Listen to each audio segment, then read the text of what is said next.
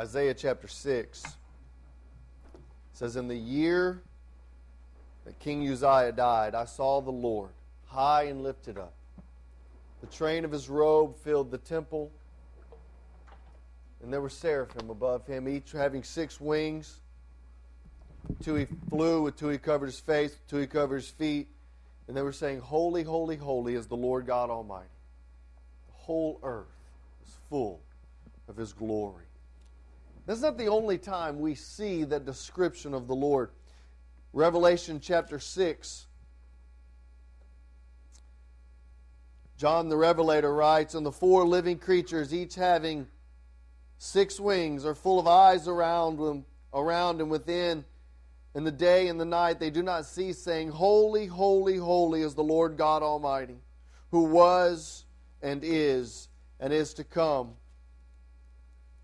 In Revelation chapter 5, we read, And I looked and I heard the voice of many angels around the throne, and the living creatures and the elders, and the numbers of them were myriads and myriads and thousands of thousands, saying with a loud voice, Worthy is the Lamb that was slain to receive power and riches and wisdom and might and honor and glory.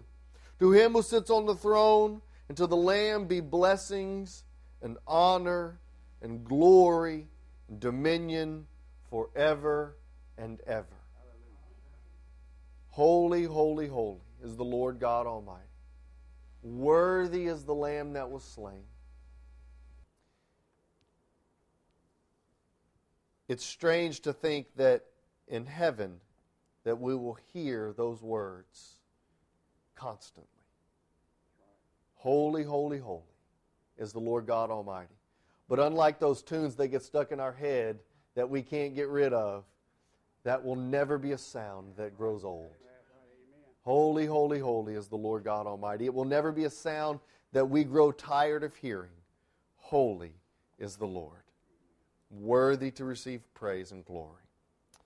Amen. If you have your Bibles, I invite you to turn to the book of Matthew, chapter 5, as we continue to look at Jesus' Sermon on the Mount. Matthew chapter 5 we're going to read through verses 21 through 48. We looked last week, we looked at the, the difference between the external, what, what the world would, would strive for, what the Pharisees and the Sadducees and the religious leaders, they strive for, external purity, for external adherence to the law, and we looked at Jesus' requirements of an internal adherence to the law, and we saw how, how, how difficult and how impossible that was. Well, today we're going to look at, at what it means because we, we, we just kind of glossed over Matthew chapter 5, verse 17, that says, And Jesus came not to abolish the law, but that the law might be fulfilled through him. And then we see verses 21 through 48 kind of unpacking that law. We're going to kind of look at, at what does it mean that Jesus is the fulfillment of that law? That we are indeed, as Christians, as those who are in Christ, we are to reflect God's character. And so that's what hopefully you leave this place this morning understanding that we are to be a reflection of God's character. Matthew chapter 5, we're going to begin reading verses 21. It's a fairly lengthy passage, one that we're familiar with, verses 21 through 48. You have heard that the ancients were, the ancients were told, You shall not commit murder. And whoever commits murder shall be liable to the court. But I say to you that everyone who is angry with his brother shall be guilty before the court, and whoever shall say to his brother, Racha, shall be guilty before the Supreme Court, and whoever shall say, You fool, shall be guilty enough to go into a fiery hell. If therefore you presenting your offering at the altar and there remember your brother has something against you, leave your offering there before the altar, go your way, first be reconciled to your brother, and then come and present your offering. Make friends quickly with your opponent at law while you are with him on the way, in order that your opponent may not deliver you to the judge and to the judge, to the officer, so that you be thrown into prison. Truly I say to you, you shall not come out of there until you have paid up to the last cent. You have heard that it was said, You shall not commit adultery. But I say to you, everyone who looks at a woman with lust for her has committed adultery with her already in his heart. And if your right eye makes you stumble, tear it out and throw it from you. For it is better for you if one of the parts of your body perish, then for your whole body to be thrown into hell. And if your right hand makes you stumble, cut it off and throw it from you, for it is better for you that one of the parts of your body should perish than your whole body go into hell. And it was said, Whoever sends his wife away, let him give her a certificate of divorce.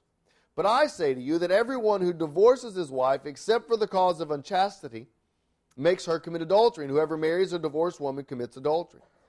Again, you have heard the ancients were told, You shall not make false vows, but you shall fulfill your vows to the Lord. But I say to you, make no oath at all, either by heaven, for it is by or for it is the throne of God, or by earth, for it is the footstool of his feet, or by Jerusalem, for it is the city of the great king. Nor shall you make an oath by your head, for you cannot make one hair white or black. But let your statement be yes, yes, or no, no. And anything beyond these is of evil. You have heard that it was said, an eye for an eye, a tooth for a tooth. But I say to you, resist him who is evil. But whoever slaps you on your right cheek, turn to him also the other.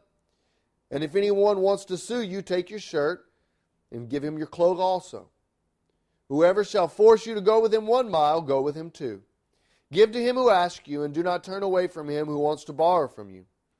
You have heard that it was said, You shall love your neighbor and hate your enemy. But I say to you, love your enemies. but I say to you, love your enemies and pray for those who persecute you, in order that you may be sons of your Father who is in heaven. For he causes the sun to rise on the evil and the good, and he sends rain upon the righteous and the unrighteous. For if you love those who love you, what reward have you? Do not even the tax gatherers do the same? And if you greet your brothers only, what do you do more than others? Do not even the Gentiles do the same? Therefore, you're to be perfect as your heavenly Father is perfect. Let's pray. God, we thank you for your word. we thank you that your word is perfect, converting the soul. Lord, that through your word we see the truth of Christ. We see the reality of who we are in light of the righteousness of God. Lord, may you speak to our hearts this morning. In Jesus' name, amen. The law of God is perfect. When we talk about the idea of sin, the idea of transgression, I want us to understand the purpose of God's law. The purpose of God's law, there, there are two things we're going to look at today. The first thing is the purpose of God's law, the second thing is the effect of God's law. The purpose of God's law is to reveal God's character. I want us to look at two verses. We're gonna, we're gonna, you're gonna have to be, you're gonna have to be very attentive this morning because we're gonna, we're gonna follow a couple trains of thought I was telling Pastor Steve this morning, I said, I'm, I'm concerned that my message today is, is too complicated, too convoluted, but, but nevertheless, I, I'm confident that, that the people that are hearing the message this morning are, are, are smart enough and intelligent enough uh, that, that, that you're able to take what I'm saying and you're going to be able to, to, to unpack all of the, all of the, the truth that's there and miss all the complicated stuff that I'm going to try and complicate it with and hear what God has to say. So we're going to take and we're going to back up a little bit and we're going to look at the law of God because there's two very similar statements and we're going to look at how John, how John the apostle and the apostle Paul discuss and explain the law of God and the purpose of the law of God. And then we're going to come back to the book of Matthew and see the application there. So if you have your Bibles, uh, let's go to the book of First John, the book of First John, chapter 3, verse 4. And while you're turning to the book of 1 John, chapter 3, verse 4, I'm going to remind you of Romans chapter 3, verse 23, which we all have heard a dozen times, if not more. It says in Romans chapter 3, verse 23, that for all have sinned and come short of the glory of God. And so as we look at Romans chapter 3, verse 23, we're going to look at it in contrast with 1 John. Romans chapter 3 verse 23 for all have sinned and come short of the glory of God. Look at 1 John chapter 3 verse 4. Everyone who practices sin practices lawlessness and sin is lawlessness. Everyone who practices sins transgresses God's law. So it would be safe to say that, that for all have sinned and come short of the law of God. Fair enough? For everyone who sins practices lawlessness. Paul contrasts that in Romans 3:23 and says, "For all have sinned, for everyone who sins has come short of the glory of God." And so I believe that the law of God is synonymous with the glory of God. Okay? The law of God is synonymous with the glory of God. Everyone, John said, everyone who sins comes short of the law of God. Paul says everyone who sins comes short of the glory of God. And so I believe that the law of God is synonymous with the glory of God. So, how can I say that the law of God is synonymous with the glory of God?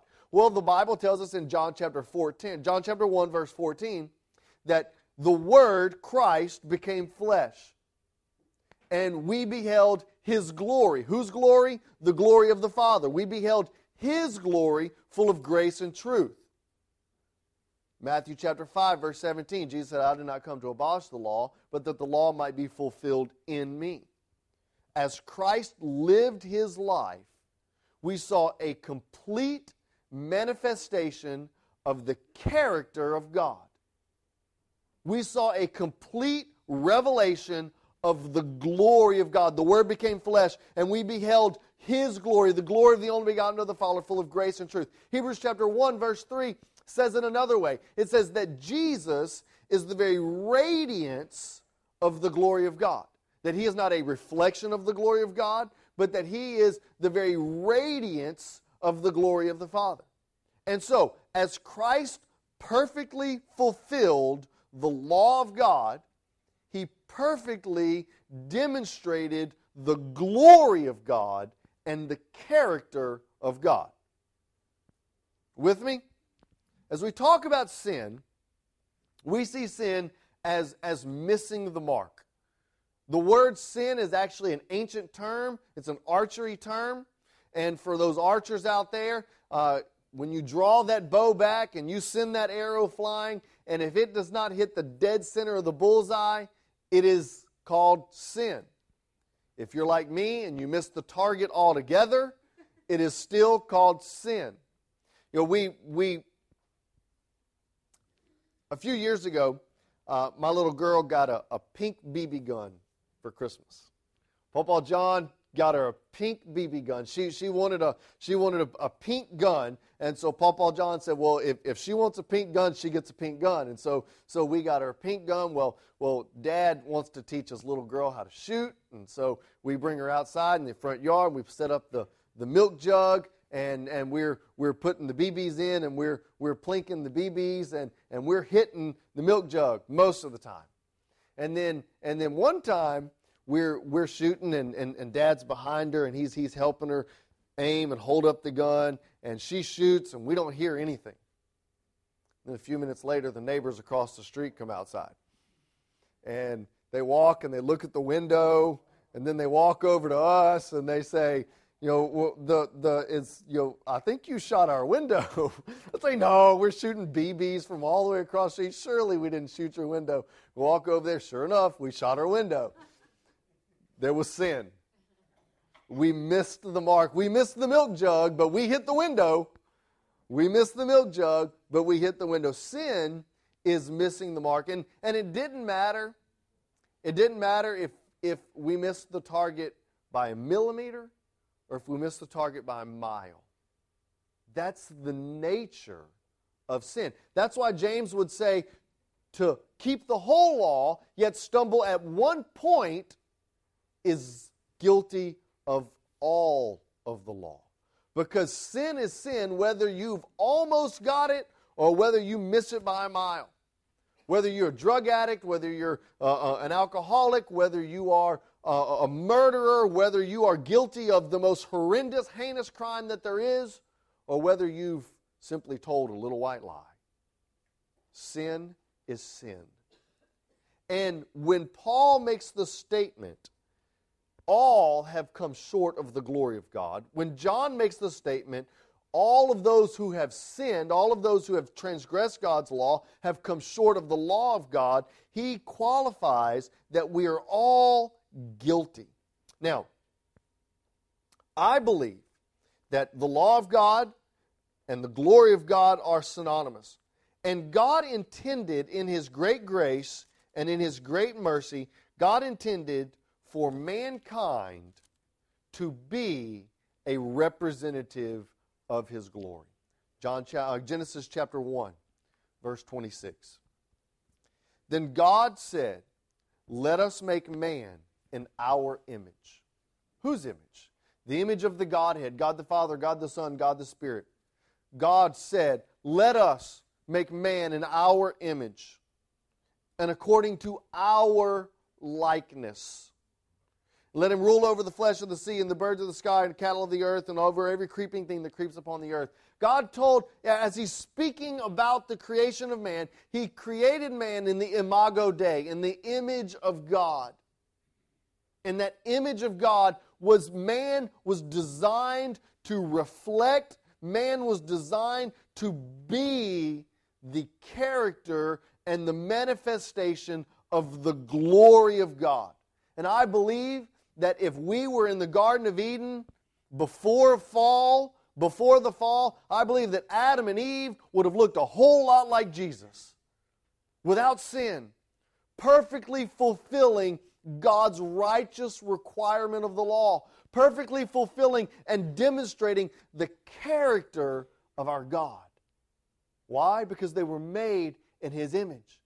And every man, every woman, every child that has come forth since then have come with the intent, have been born, have been created with the intent to demonstrate the glory of God, to demonstrate His character. The problem is, is because of Adam, that imago Dei has been perverted. It's been twisted. It's been distorted. Well, it's still there. The image of God is still there. It's just distorted. It's perverted. It is, it is sin.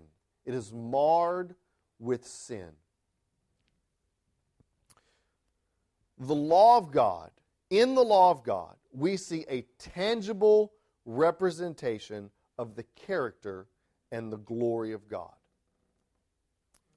God is not a thief. Therefore, God, in giving Moses the law, he says, Do not steal. God is not a liar. Therefore, in the law of God, he says, Thou shalt not bear false witness. God is not a murderer. He does not take innocent life. Therefore, God's law says, Thou shalt not murder. God is not an adulterer. God does not give himself to someone after he has committed himself to someone else. God gave himself to Israel and was faithful to Israel time and time and time again, even in spite of Israel's faithlessness. The story of Hosea and Gomer is a beautiful picture of God's faithfulness in light of Israel's unfaithfulness. God is faithful. Therefore, he says, Thou shalt not commit adultery. God does not covet. He does not want for anything because he owns and has everything. Therefore, God says in his law, Thou shalt not covet. The law of God is a perfect depiction, a tangible representation of the character and the glory of God. The law is not some arbitrary rules. God wasn't sitting up in heaven one day and said, you know what? These people down there, they need some rules. I mean, look at them. They're just going crazy. So, so, so let me make up some rules so that I can give them that they can follow so that whenever they don't follow them, they can get in trouble. No, God gave us the law as a depiction, as a tangible representative, as a tangible piece of His character. He says, Want to be like me? Want to be holy and righteous and set apart and blameless? Keep these laws. These laws are a manifestation. And if we would keep the law, it's interesting. God created man on the sixth day. The first day that, that, that man gets to exist is what? Gets to experience is the Sabbath.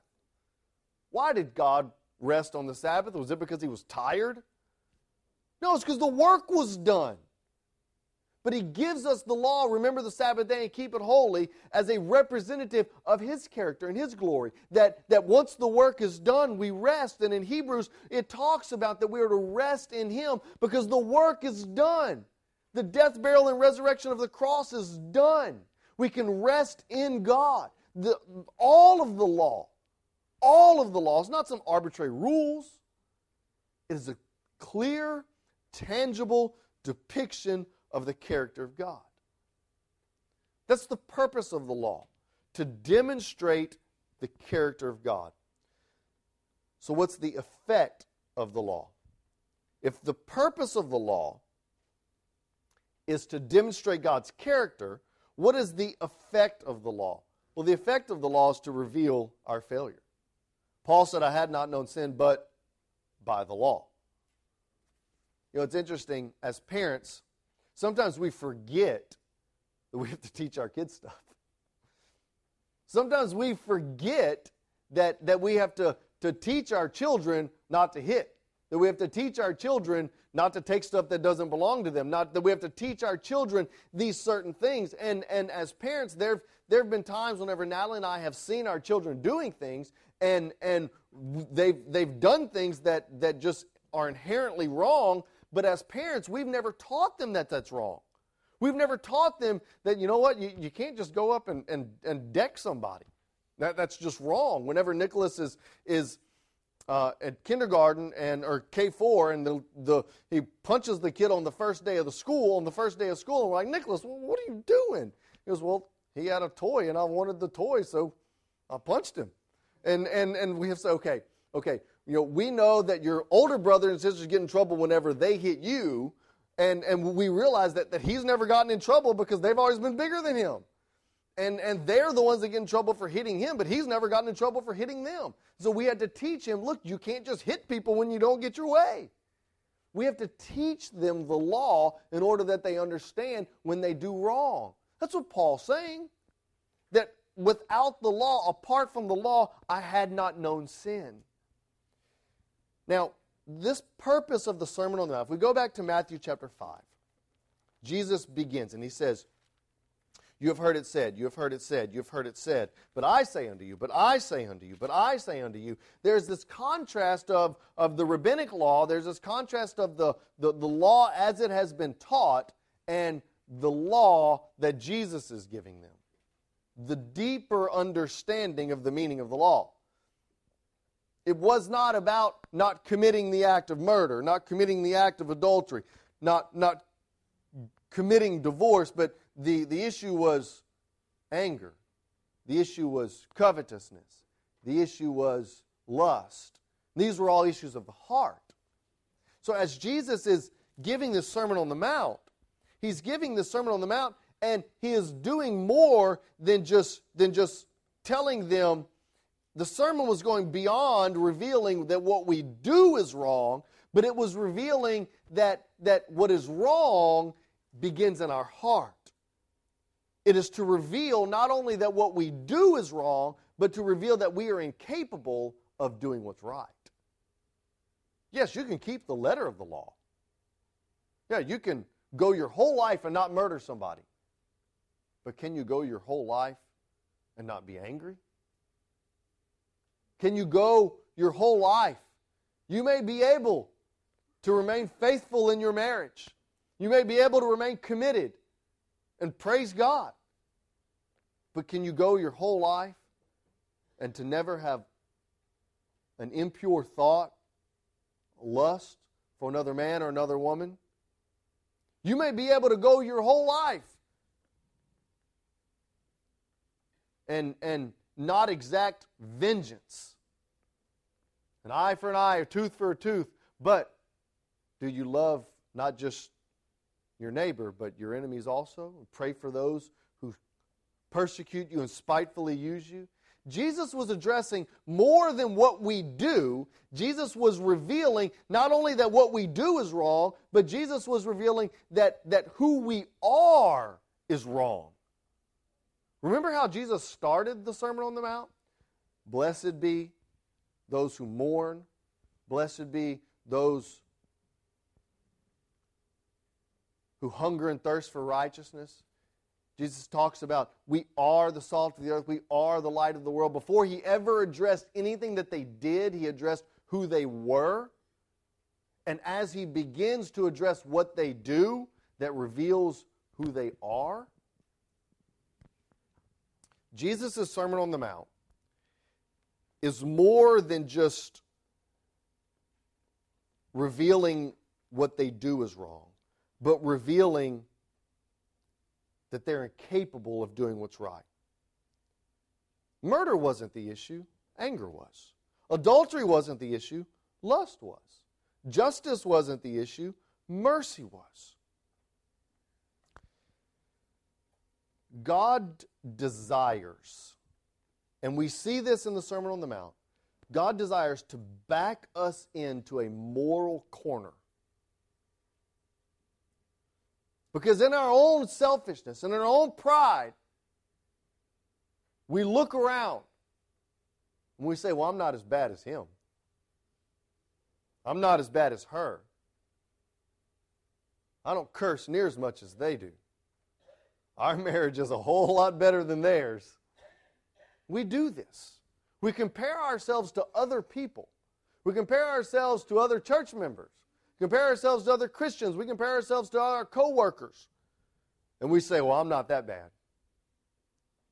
And Jesus desires to back them into a moral corner. It says it doesn't matter if you don't murder, have you been angry? It doesn't matter if you don't commit adultery, have you ever lusted? It doesn't matter what the whether you've kept the letter of the law, have you kept the spirit of the law? Is your heart right? And reality is, Romans chapter 8 tells us, Romans chapter 8 tells us, it says, the hostile mind, the, the mindset on the flesh is hostile towards God, and it does not submit itself to the law of God, for it is not even able to do so. We're not able to do what's right. It's not just that what we do is wrong, we are incapable of doing what is right apart from Christ. Jesus desires to back them into a moral corner and make them come to grips with the reality of their depravity. The heart, amongst all else, is deceitfully wicked. Who can know it? David said this. When he sinned with Bathsheba and Nathan came to him and, and, and peeled back the shades and allowed the glory of God to shine into the light, the law of God to shine into the light of David. What did David say? Against you and you alone have I sinned and done what is evil in your sight, and you are just when you judge, and you are right when you cleanse me and, and you discipline me. God, I'm begging you have mercy upon me. I know that I deserve wrath and judgment and hell, but have mercy upon me. God desires to back us into a moral corner where we come to grips with the reality of who we are.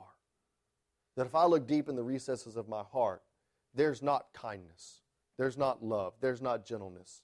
There's anger, there's malice, there's vengeance, there's, there's lust, there's greed, there's selfishness, there's pride. And when we get backed into that moral corner, we realize not only what we do is wrong, but what we do is a reflection of who we are. Why do I lie? Because I'm a liar. Why do I steal? Because I'm a thief. Why do I look lustfully at a woman? Because I'm an adulterer at heart. The problem is not what I do with my hands, the problem begins in my heart. The first step of salvation is for us to come to this realization. when my children talking to me about salvation, about getting baptized, and about coming to saving knowledge of Jesus. I asked him, I said, why did Jesus have to die? They say, well, to forgive sin. My next question is, whose sin? Because it, when, when we talk about Jesus dying for sin generally, that's nice. But until they realize that they are a sinner, that they have offended God, and that God is right to judge and, and to demonstrate wrath upon them, and that they are the ones, that their heart is deceitfully wicked. And until they are broken about their sin, until we are broken about our sin, we will never come to saving relationship with Christ. The effect of the law is to reveal that we are sinners. Watch this. Go to Colossians chapter 1, verse 25. God desires to reveal in us that we are sinners, to back us into that moral corner to where we have nowhere else to go but to the cross. But when we come to the cross, chapter 1, verse 25, Paul says this Of this church, I was made a minister according to the stewardship from God bestowed upon me for your benefit, that I might fully carry out the preaching of the Word of God. To this end, verse 26. That is the mystery which has been hidden from past ages and generation, but now has been manifested to his saints. The mystery of God, the gospel of God, is now going to be manifest, is now going to be revealed to his saints. Verse 27 To whom God willed to make known what is the riches of his glory. Remember, we talked about the glory of God being equal to the law of God, the riches of the law of God, the riches of his glory. What is it? Which is Christ in you hope of glory. Christ in you is the hope of glory. God reveals his glory as Christ in you. In Christ, the law is not something condemning, but is something liberating. In Christ, when we look at the moral law, the law is not composed of a, a, list of do's and don'ts, but it's something that is liberating. It's something that is freeing. Watch this. We read the law of God before Christ as this Don't commit murder. Don't commit adultery. Don't steal. Don't lie. Don't covet. All of these things that, that, are, that are these, these barriers, these things that, that we cannot do, that we should not do. Once we are in Christ, a recipient of the new covenant, listen how those same laws read. In Christ, I don't have to be angry. In Christ, I have a new heart, I have a new nature. And whenever someone strikes me on my right cheek, I can turn to them my other cheek because I have a new heart. I don't have to be angry and respond in anger. I don't have to murder. Do not commit adultery. With a new heart, I am satisfied and content with who I am in Christ and with the, the, the, covenant of marriage and the blessing that God has given me. And so I have no desire to be with someone else because in Christ I see the beauty of my bride. I shall not commit adultery. Don't steal. In Christ, I'm completely satisfied with him and all that he has blessed me and all that he has given me. Paul says in Philippians chapter 4 that in Christ that that that, that I've learned I've been given much and I have been given little, and I've learned to be content in all things. In Christ, I count all things to be lost compared to the surpassing value of knowing Christ. In Christ, I don't have to steal. Don't lie. Don't bear false witness. In Christ, I don't have to lie because the truth is in me and it comes out of me. When we see the law of God, when we see Christ in us, is the hope of glory of us fulfilling the law of God, all of a sudden the moral law looks much different. in Christ, we can. There is a hope that we can reflect the glory of God, that we can carry out the character of God, that we can demonstrate to the world the character of God. Look at it in Jeremiah and Ezekiel in the New Covenant. Jeremiah chapter 31, verse 33.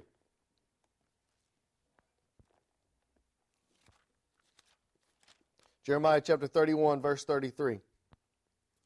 But this is the covenant which I will make with those of Israel after those days, declares the Lord. I will put my law within them, and on their hearts I will write it, and I will be their God, and there shall be my people. Notice the law of God doesn't change, it simply relocates. Instead of being on stone tablets, it is written upon our hearts. And so the character of God, the law of God, the glory of God, which is one and the same, the glory of God is no longer something external, but is something internal. Changes who we are, which affects what we do. Christ in you, the hope of glory. Ezekiel chapter 36. Ezekiel chapter 36, verse 27. And I will put my spirit within you, and I will cause you to walk within my statutes. Wait a second. The Spirit of God within us is going to effectively cause us to live rightly. Do you see the progression? It starts on the inside, not on the outside. The law of God is written upon our hearts. God says, I will put my spirit within you. Christ in you is the hope of glory. There is no way, church, there is no way you can keep the law of God. Jesus said, The only way for you to get to heaven is to be perfect, as your heavenly Father is perfect. He backs them into a moral corner and says, Want to see the kingdom of God? Be perfect. Your righteousness must exceed that of the Pharisees and the religious leaders. The old covenant is what we do for God. This is every other religion in the world. What can you do to appease God? What can you do to garner favor from God? What can you do to, to, to make Him love you? What can you do to give Him honor? What can you do to, to, to make Him happy? The new covenant is what God has done for us. Christ in you, the hope of glory. Jesus said, I did not come to abolish the law, but that the law might be fulfilled in me.